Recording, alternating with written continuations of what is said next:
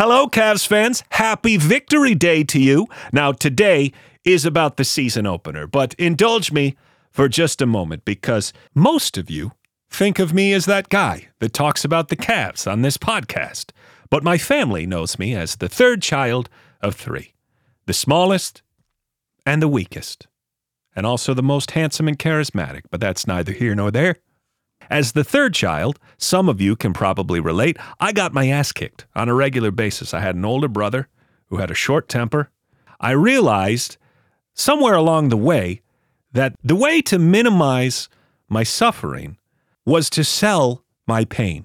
My brother would repeatedly punch me in the face, and I would immediately just start screaming, crying. Now, usually just the shock of me reacting like I had had my leg blown off by a grenade would make him stop punching me about the face and eye socket. But even if it didn't, it would serve as a warning sign to my parents to look over here and intervene before my brother can kill me. Now that worked for a while, but then I got even greedier. I would wait till he was walking by me, hurl myself onto the ground, and then I would scream as if he hit me. Now, he didn't hit me. I faked it. I was a floppy grifter. I was rewarded. My brother was punished, even though he never laid a finger on me. And while this delighted me, it enraged him. So finally, the day came when my parents weren't home and my brother was home. And that was the day that, after many, many successful instances of me grifting for sympathy, for preferential treatment, I was met with a harsh comeuppance. My brother picked up a chair and hit me in the face. Now, if you've been a part of the Fear the Fro podcast before, you probably think that where this is headed is that I was about to say something to the effect of Cam Johnson trying to take a dive on the final possession after a game full of getting favorable whistles was the equivalent of me getting hit in the face with a chair, and that at some point, karma catches up to you and you get burned. And I wish that was the point that I was making, but my motivations are a bit more selfish. You see, because this is the first podcast of the 2023 2024 regular season, the first game. When that happened last year, I got the largest audience I had gotten in months over the course of the whole off season. People are finally engaged who were only casually engaged before. So I can expect the same this year. And in knowing that I would have more people than usual, I wanted to use my platform to make sure all of you knew my brother is an asshole who hit a smaller, defenseless child in the face with a handcrafted kitchen dining chair. Oh, but please, don't let me delay you any further with my childhood trauma being a victim. Let's talk about basketball, a sport where grown men run back and forth and dribble a piece of leather filled with air on top of a bunch of wooden planks. God, you guys are fucking dicks. Fro, season three, back again. Same pod, new results. A lot of people said I couldn't do this. Probably accurate.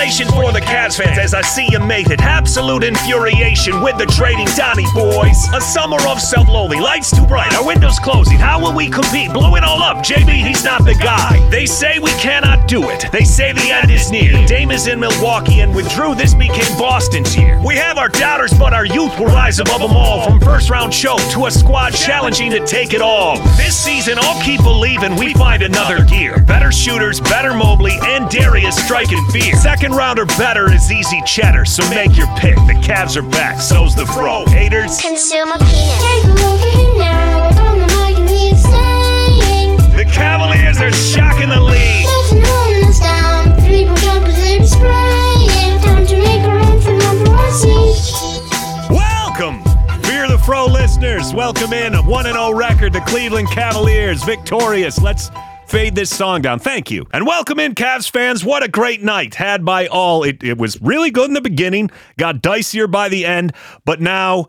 Based on how it ended, I think it was worth it. I think, with the benefit of hindsight, we can look back on that final minute and a half and say it was all worth it because while this only counts for one victory in the standings, it counts for a victory for the Donovan Mitchell agenda.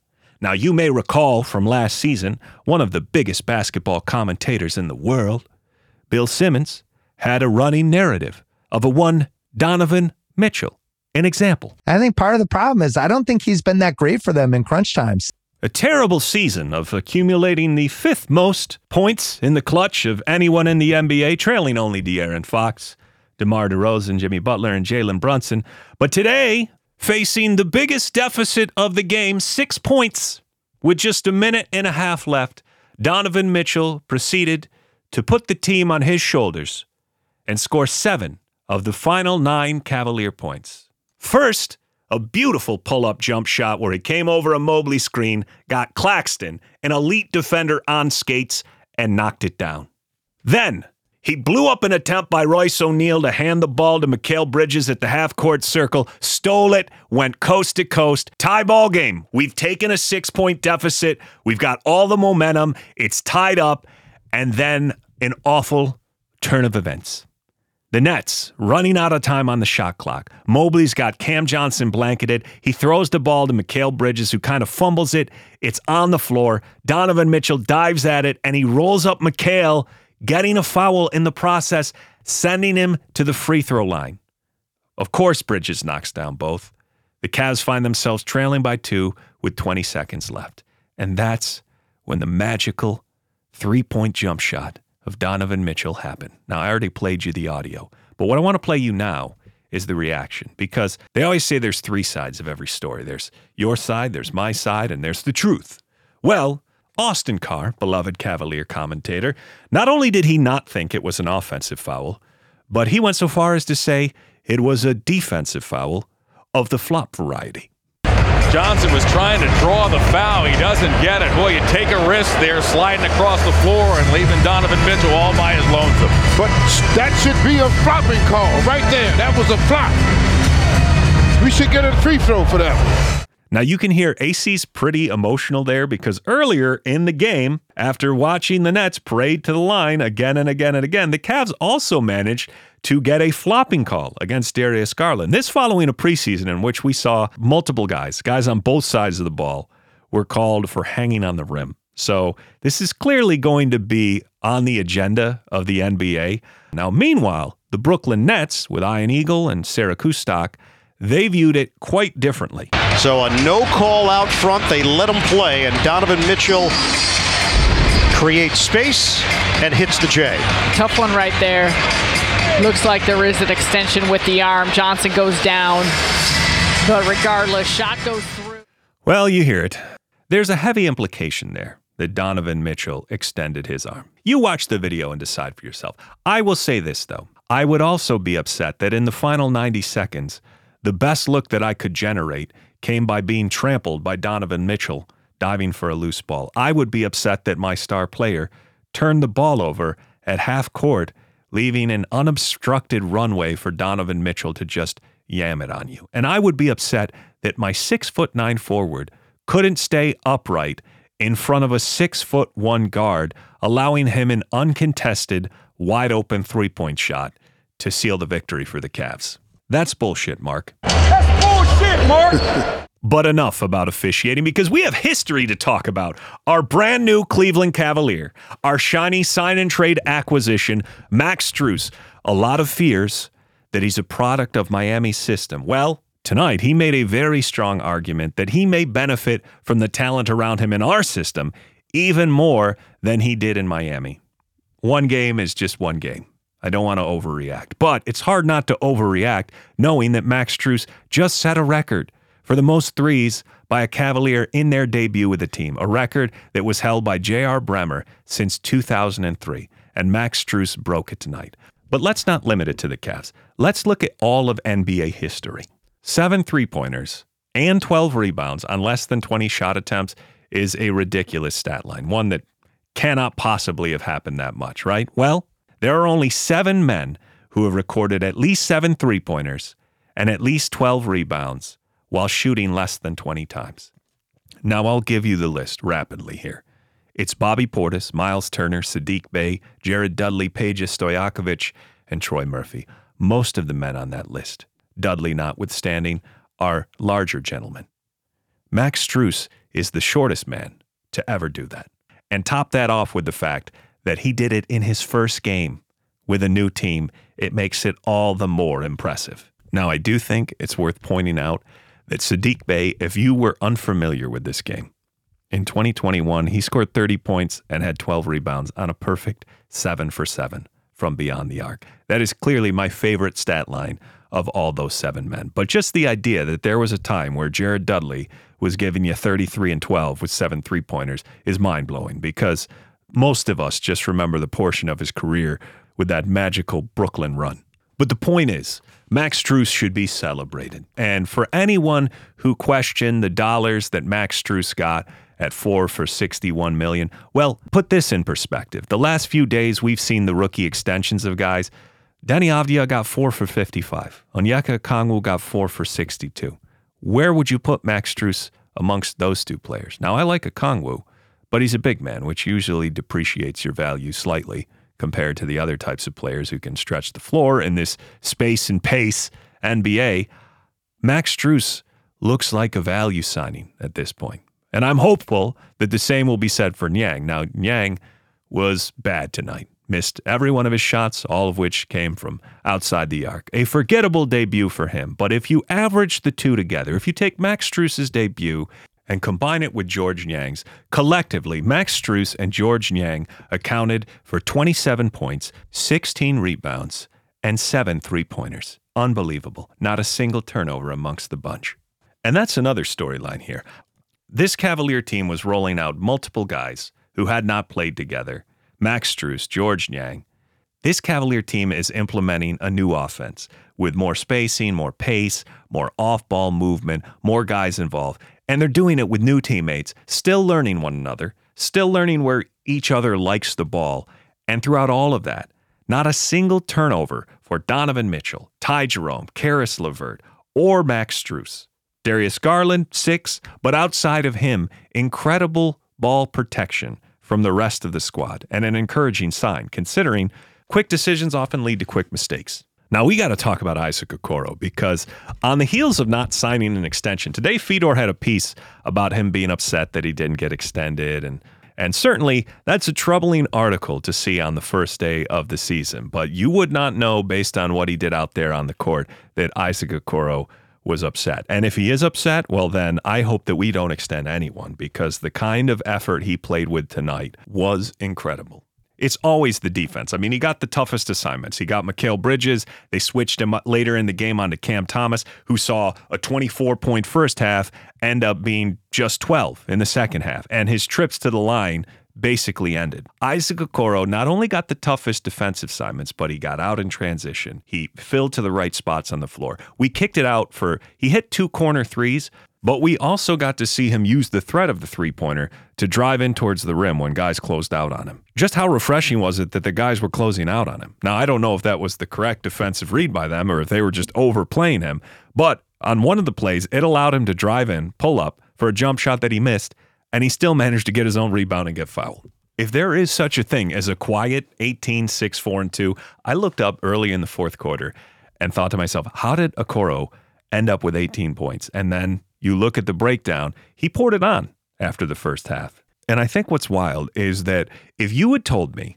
that at the end of the game, the Cavaliers would be trailing by two with 20 seconds left, and I would be rooting for JB to leave Okoro in there instead of subbing in LeVert for the offensive possession, I would have thought you're crazy. But that's how I found myself feeling. I was bummed when JB took him out for LeVert. And that's not even slander on LeVert and how awful he shot tonight, because I thought LeVert had a pretty solid game. As far as the box score goes, yeah, I get it. It was horrific. But I'm not talking about his shooting, I'm talking about every other component collapsing the defense, putting pressure on guys defensively, getting hands in passing lanes, and then finding the guys who were open. Because on back to back possessions, He found Okoro in the dunker spot, and then he found Max Strus curling through the middle of the lane for an easy bucket. And those were big plays in the context of the game. And especially in the first half, I thought Okoro had his fingerprints on everything. Now to Darius. I know this was a tale of two halves with him, where he was he looked incredibly good in the first half, and then he basically vanished in the second half. Had a ton of turnovers, had more turnovers than points in the second half. But one thing I did think stood out about Darius is he looked more physical out there. There was a lot more fighting. And guys have always clutched and grabbed him off the ball, but the way he got the nets into the bonus when Spencer tried to manhandle him a little bit and he just ripped his arms away, that was encouraging. And then I thought maybe it was I was looking for it after that point, but they tried to isolate him and expose him a little bit on defense.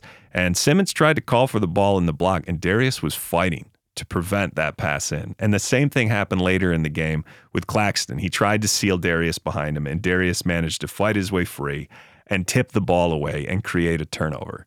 I think he looks more rugged to me. Maybe I'm fooling myself.